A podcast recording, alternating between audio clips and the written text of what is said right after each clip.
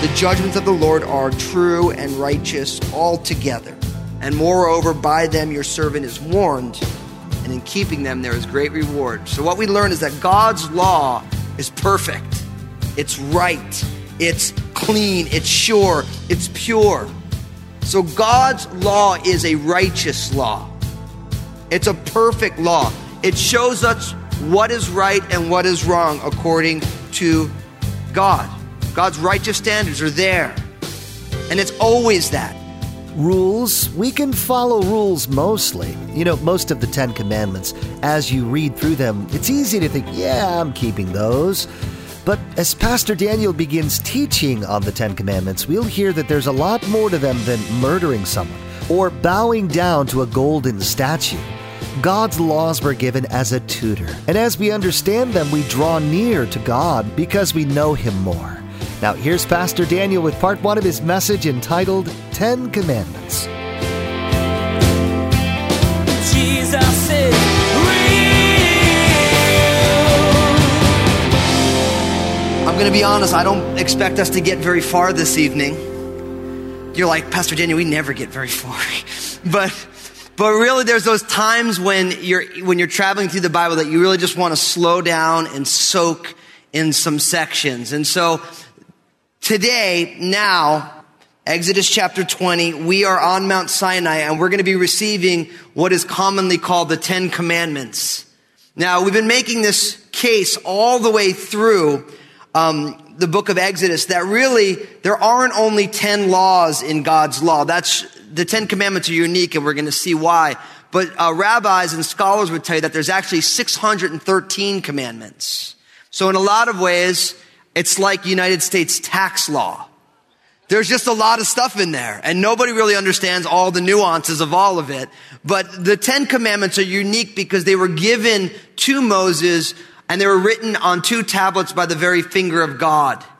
And so these are unique 10. And so we're not going to get very far tonight because I think it's important both to not rush through these because of how um, important they are, but also because it's important that we frame, now that we're actually beginning to study the specific laws, what's a, what's a Christian to do with the law? Because so much of what's gone on in the history of the church, um, this reality of what does the law mean to somebody who has put their faith and trust in Jesus, um, it really affects everything. And so it's going to be important as we start looking at the law that, that I bring us to what I believe to be a very biblical understanding of the law. So I'm going to read the first two verses and then we'll just jump right on in. Look what it says in Exodus 20 verse 1. And God spoke all these words saying, I am the Lord your God who brought you out of the land of Egypt, out of the house of bondage. This is what you could most simply call a preamble. This is just, this is the introduction of the letter. God spoke these words, I am the Lord your God. Right? So, so this is God speaking to his people. You notice the, the words here, and we've been talking about this a lot. I am the Lord your God. Capital L, capital O, capital R, capital D in almost all of your translations. That is the way the English speaking translations put down God's personal name, the four letters, the Yud, the Hey, the Vuv, and the Hey, which was old school translated Jehovah, which they took those four letters and they put the vowel pointings for the word Adonai, which means Lord, like as in master. Most scholars would tell you that that personal name of God is, is Yahweh. And, and that's the name that God revealed himself to Moses as at the burning bush. I am who I am. So notice it's the Lord, God's personal name, your God. And that, that kicks us right back to the creation account. In the beginning, God created the heavens and the earth.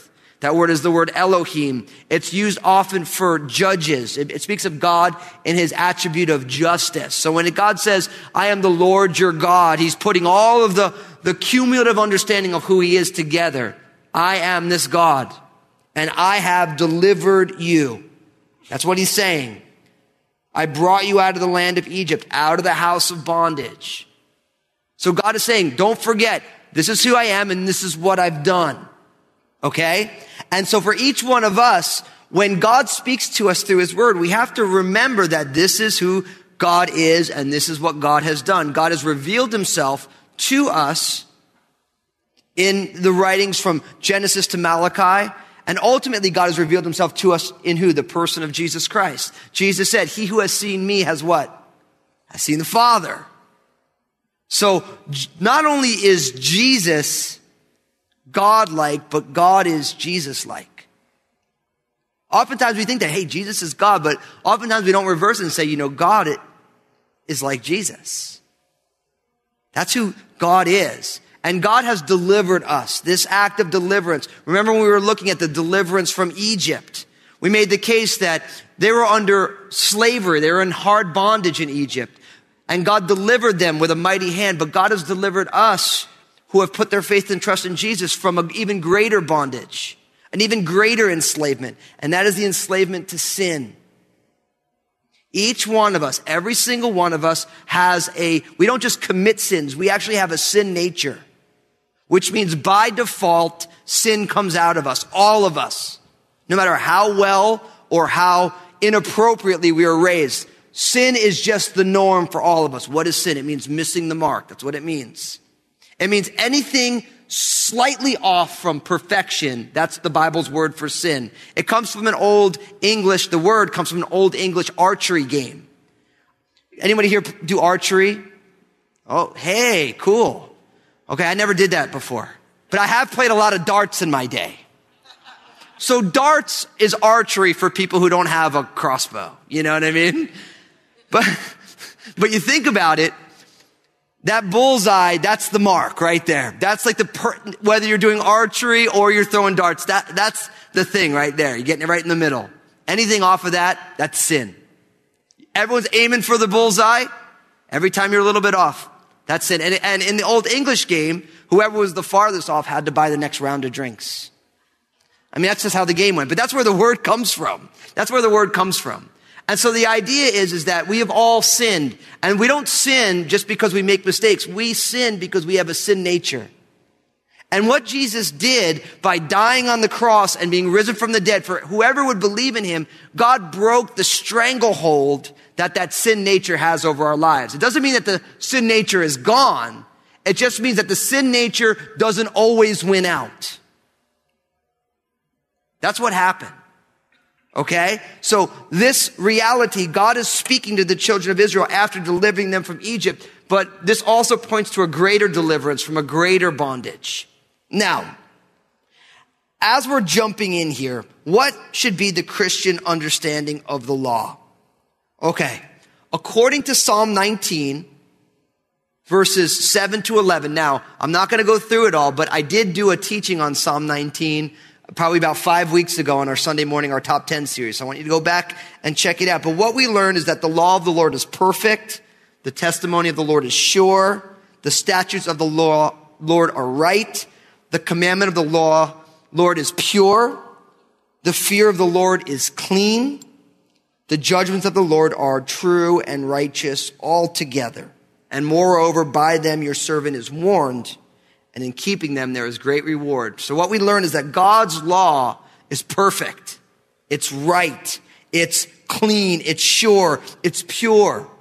So God's law is a righteous law.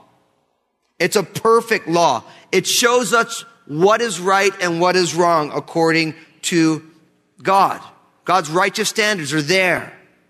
And it's always that. Now, Jesus in Matthew chapter 5 verses 17 to 20, listen to what he says. Do not think that I came to destroy the law or the prophets. I did not come to destroy, but to fulfill. For assuredly I say to you, till heaven and earth passes away, one jot or one tittle will by no means pass from the law till all is fulfilled. Whoever therefore breaks one of the least of these commandments and teaches men so, shall be called least in the kingdom of heaven. But whoever does and teaches them, he shall be called great in the kingdom of heaven. For I say to you that unless your righteousness exceeds the righteousness of the scribes and Pharisees, you will by no means enter the kingdom of heaven. Now see what he said. Jesus said, I did not come to destroy the law. I came to fulfill the law. That's important. Because the law is still God's standard for righteousness. Jesus didn't come to say the law is wrong. No, he said, I came to fulfill the law. So Jesus' mission in his body was to fulfill God's perfect law. And he goes so far to say, till heaven and earth pass away. So until all that has been created is no longer, not one jot or tittle of the law will pass away. Now, that jot or tittle, that's old English. The idea of the jot was it literally is the yod, which is the smallest Hebrew letter. A yod is like an apostrophe. A yod is like an apostrophe. Okay? So he's saying not one of the smallest letters of the law, or a tittle was actually a stroke. The difference between a P, a capital P, and a capital R is one stroke. That's what a tittle is. A tittle is one stroke of a letter. So he's saying heaven and earth will not pass away until every single stroke of a letter is fulfilled. Okay? So it's not destroyed, it's fulfilled. Then he goes on to say that unless your righteousness exceeds the righteousness of the scribes and Pharisees, you will by no means enter the kingdom of heaven. Now that's important because the scribes and the Pharisees in Jesus' day were the group of people who were the most scrupulous in keeping the law. They kept the law beyond the letter of the law. So when Jesus says, unless your righteousness exceeds that of the scribes and Pharisees, that's like, think of the, the most religiously minded person you've ever met who never does anything that could even remotely be considered a problem and say, you have to be better than that person. So maybe you think of someone like maybe like Mother Teresa, right? I mean, like top, top shelf, your righteousness has to exceed their righteousness. And everyone who's sitting there listening to me like, are you kidding me? It's not possible. And that's exactly what Jesus wants. Why? Why did Jesus come to fulfill the law? Because nobody can keep it. The law is so stringent, not only in action, but in motivation, that everybody falls at the law. We all are found to be transgressors of the law.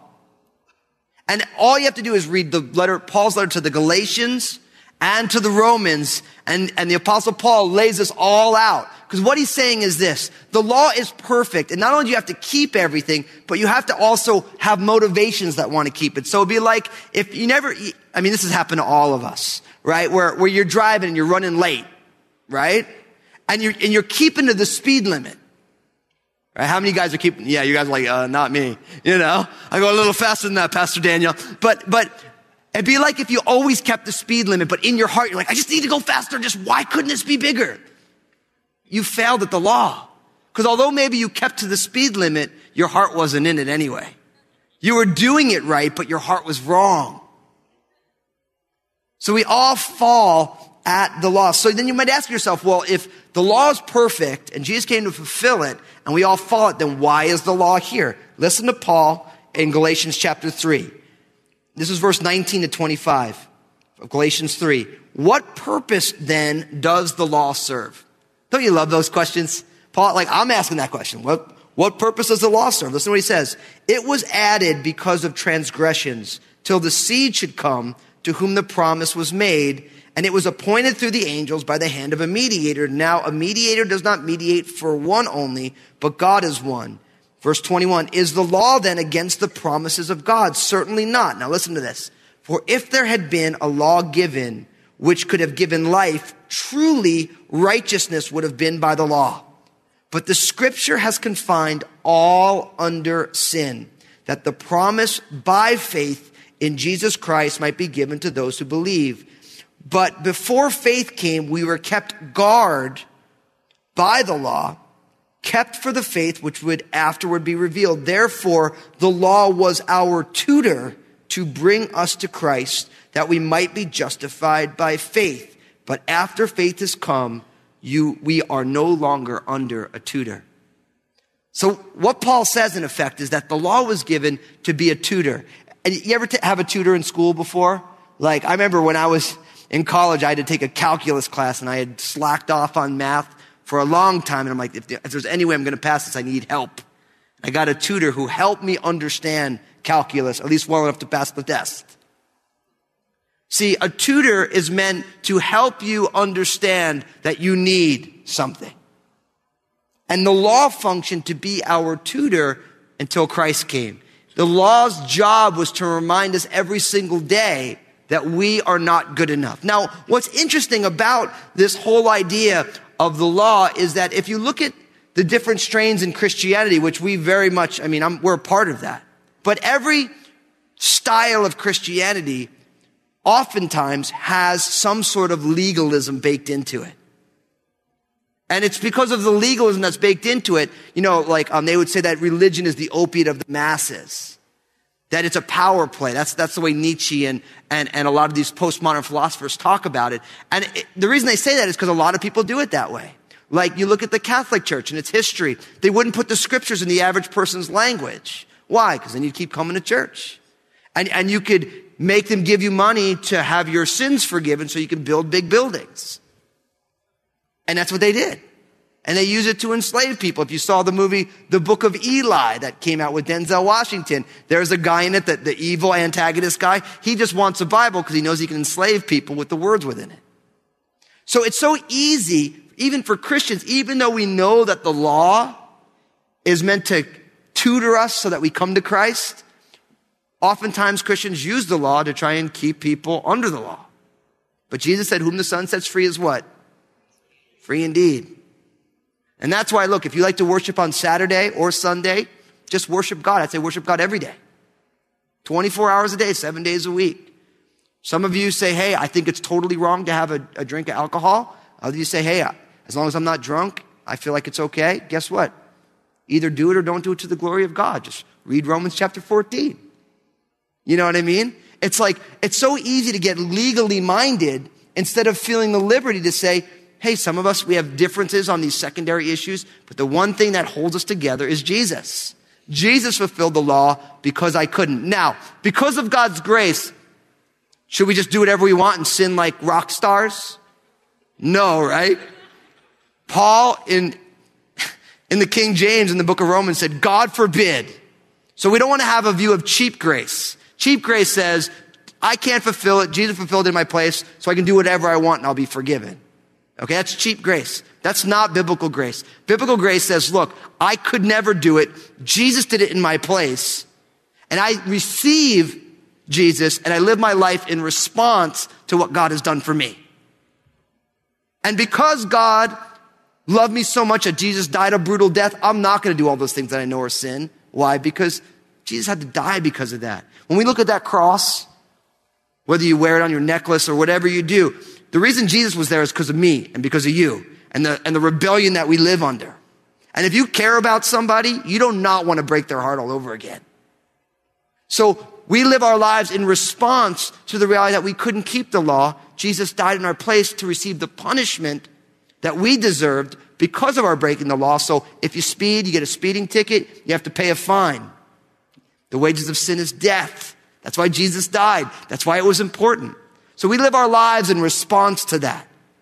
So Jesus fulfilled it. We never could. Now, finally, as we're going to get into the law, I'm going to keep bringing this to you because I think this is the most important thing.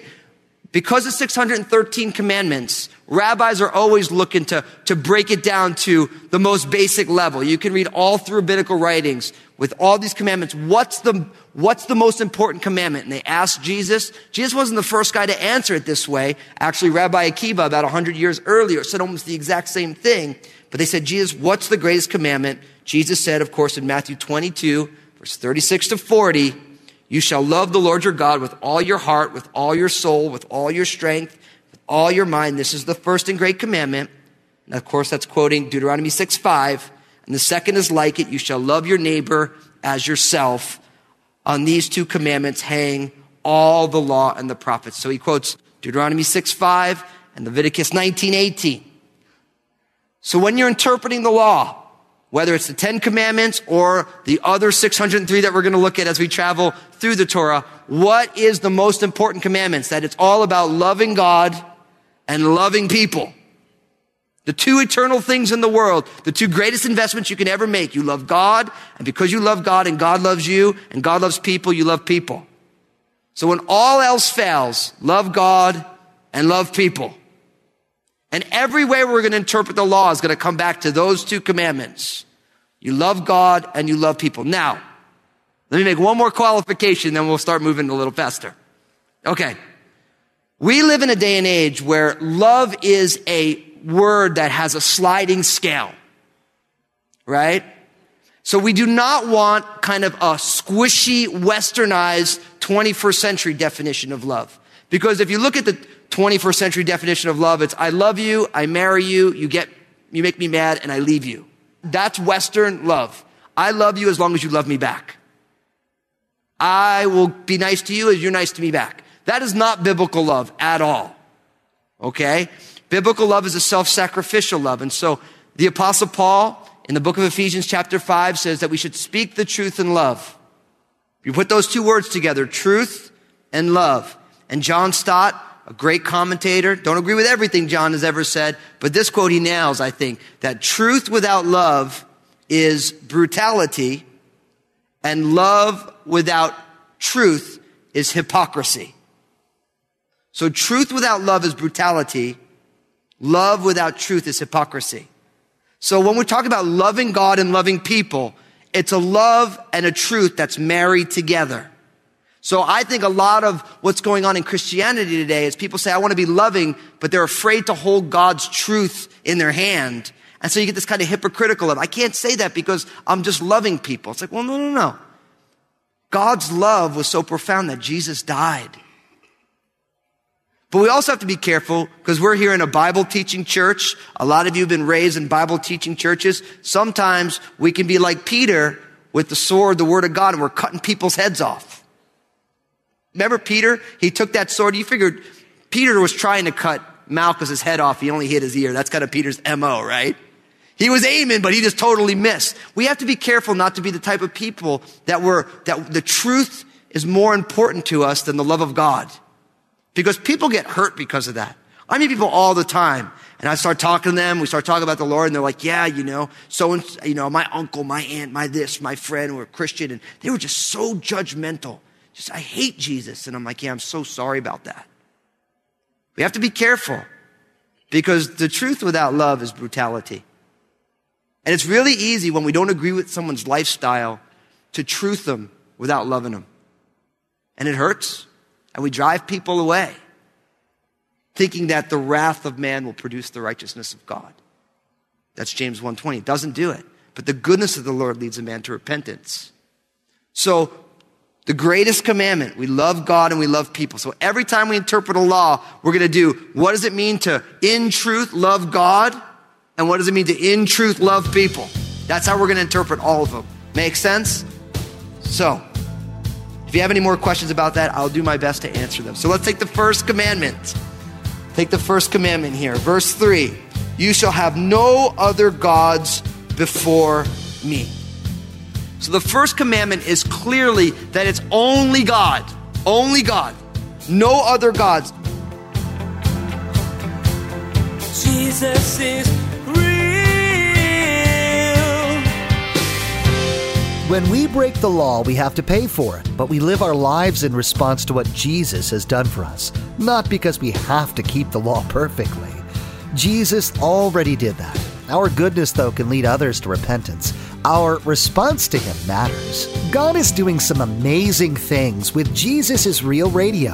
It's our vision to see Jesus is Real Radio on more radio stations worldwide and to help change lives across the globe.